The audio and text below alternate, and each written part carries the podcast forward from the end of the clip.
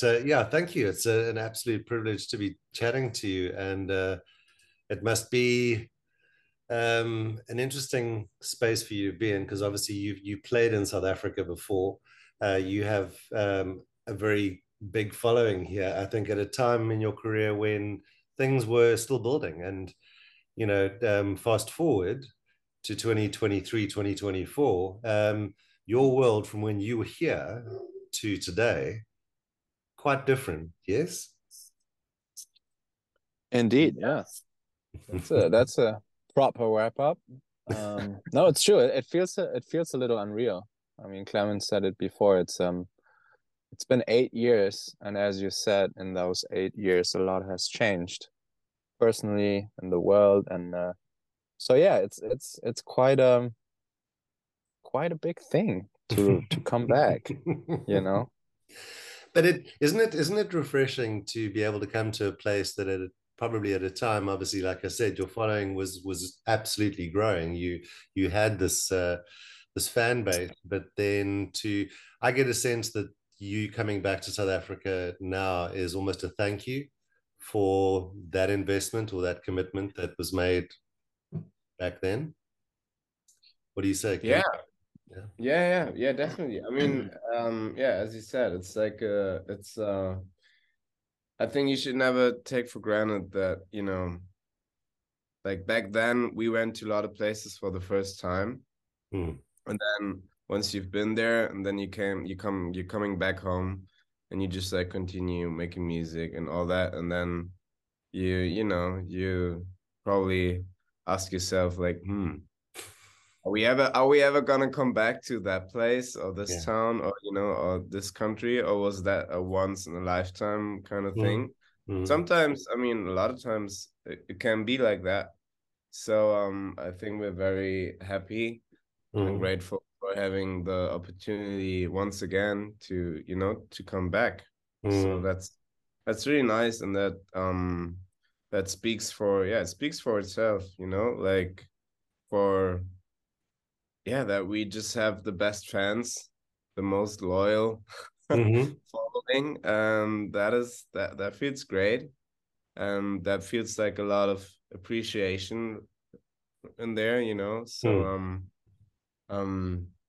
I think, yeah, it's also like coming back to South Africa is also like a thank you, a big thank you to the fans, and like to have a good time together with them and celebrate. I mean, I definitely get a sense that obviously when you were out here last time, it left a marked impression on both of you, to the point that, you know, you're playing Coachella, you're playing, you know, big stages all over the world. You know, South Africa is not your biggest market. It's not, you know, you could skip it and, you know, you would still, you know, your trajectory would still be heading in the same direction. Yet I get a sense that you are very aware of, or you remain humble to the people who have kind of fed you through that 8-year journey. Absolutely. I mean, as Clement said, you know, it still feels special that people, you know, support us and what we're doing, especially now over such a long time. And especially in South Africa, because back then with Rocking the Daisies, it was like, I think they have that system. I don't know if they still have, but that after the festival happens, they kind of pick who they would want to have to headline next year. And I think they picked us twice. And that is unique, you know, like we never had such a, it's a very direct showing of like, people are wanting you to come, not just like an industry or like not just like a plan that you made. It's the people's demand, and I mean that obviously, or not obviously maybe, but to us feels very rich. Yeah, it's authentic, right? That it comes from a good place, but obviously, you know, and we'll touch on obviously the environmental stuff, because, you know, you can't get away from it. it's kind of what you do. But before we jump, it's everywhere. That, obviously the the power of streaming in certainly in your career so far has, I think, introduced you to an audience way bigger than even when you were with a label. Obviously, you now self-release. But what was your strategy? Because clearly it's been a very successful strategy. And strategy sounds like a hard word, but what I mean is you were clearly aware of it. You understood the power of it, and then you embraced it to the point that you have the kind of numbers that put you in the top 2% of kind of Spotify artists who are generating an income from it. Yeah, I mean, to be honest and fair, it's always been the effort of more than two of us. Like we, over the years, I guess if you can give us credit, it's also that we had a good, I mean, we also failed at it at the very beginning of our career, but we found good people that we, put around us, and they, really helped us to build something that, as you said, made us very independent and safe and able to do what we're doing and live of it, probably also on a long-term base, which is the biggest gift, really. And but I'm saying there's more minds behind that helping us to get that strategy going. And I guess it's, like after the first album, which was just, I kind of would put that standalone because it was a kind of extreme for many reasons. And then the third and second was just, we were with Universal to kind of gain structure and stability. Yeah. Also because, it was that phase where, a lot was growing, not just us.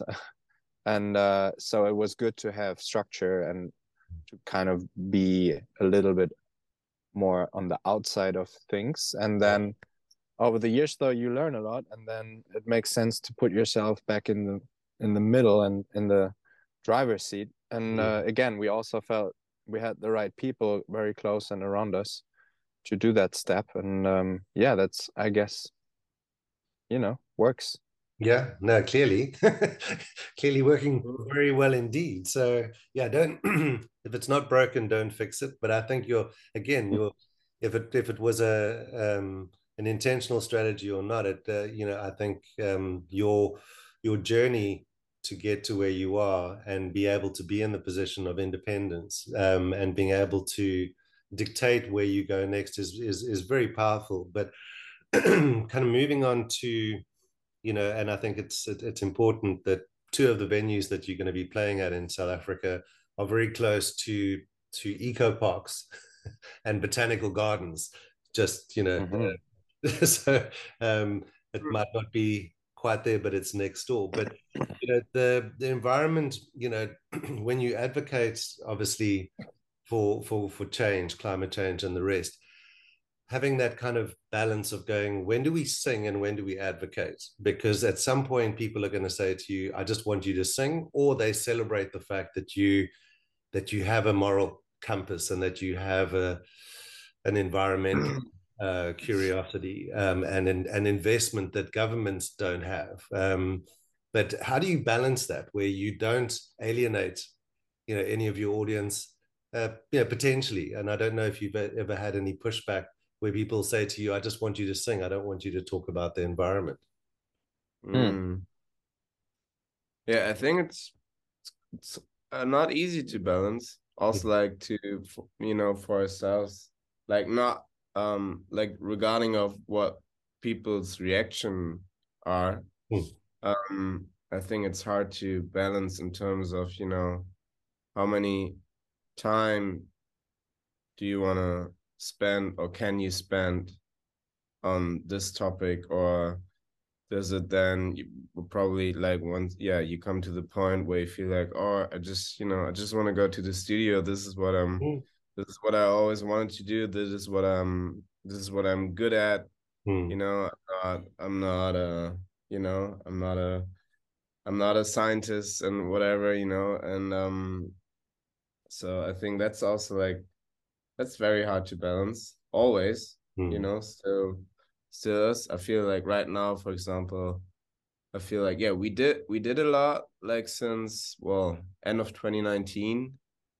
But then I think, like, this year we very much focused on, you know, the album release and the tour, and it became more of a, you know, a peripheral thing, yeah. Which I think, yeah, like, less, it took in less space. We had less space for that. So right now I'm thinking of, yeah, how can we, like, you know, lay it on your team, yeah. Make it your team's job.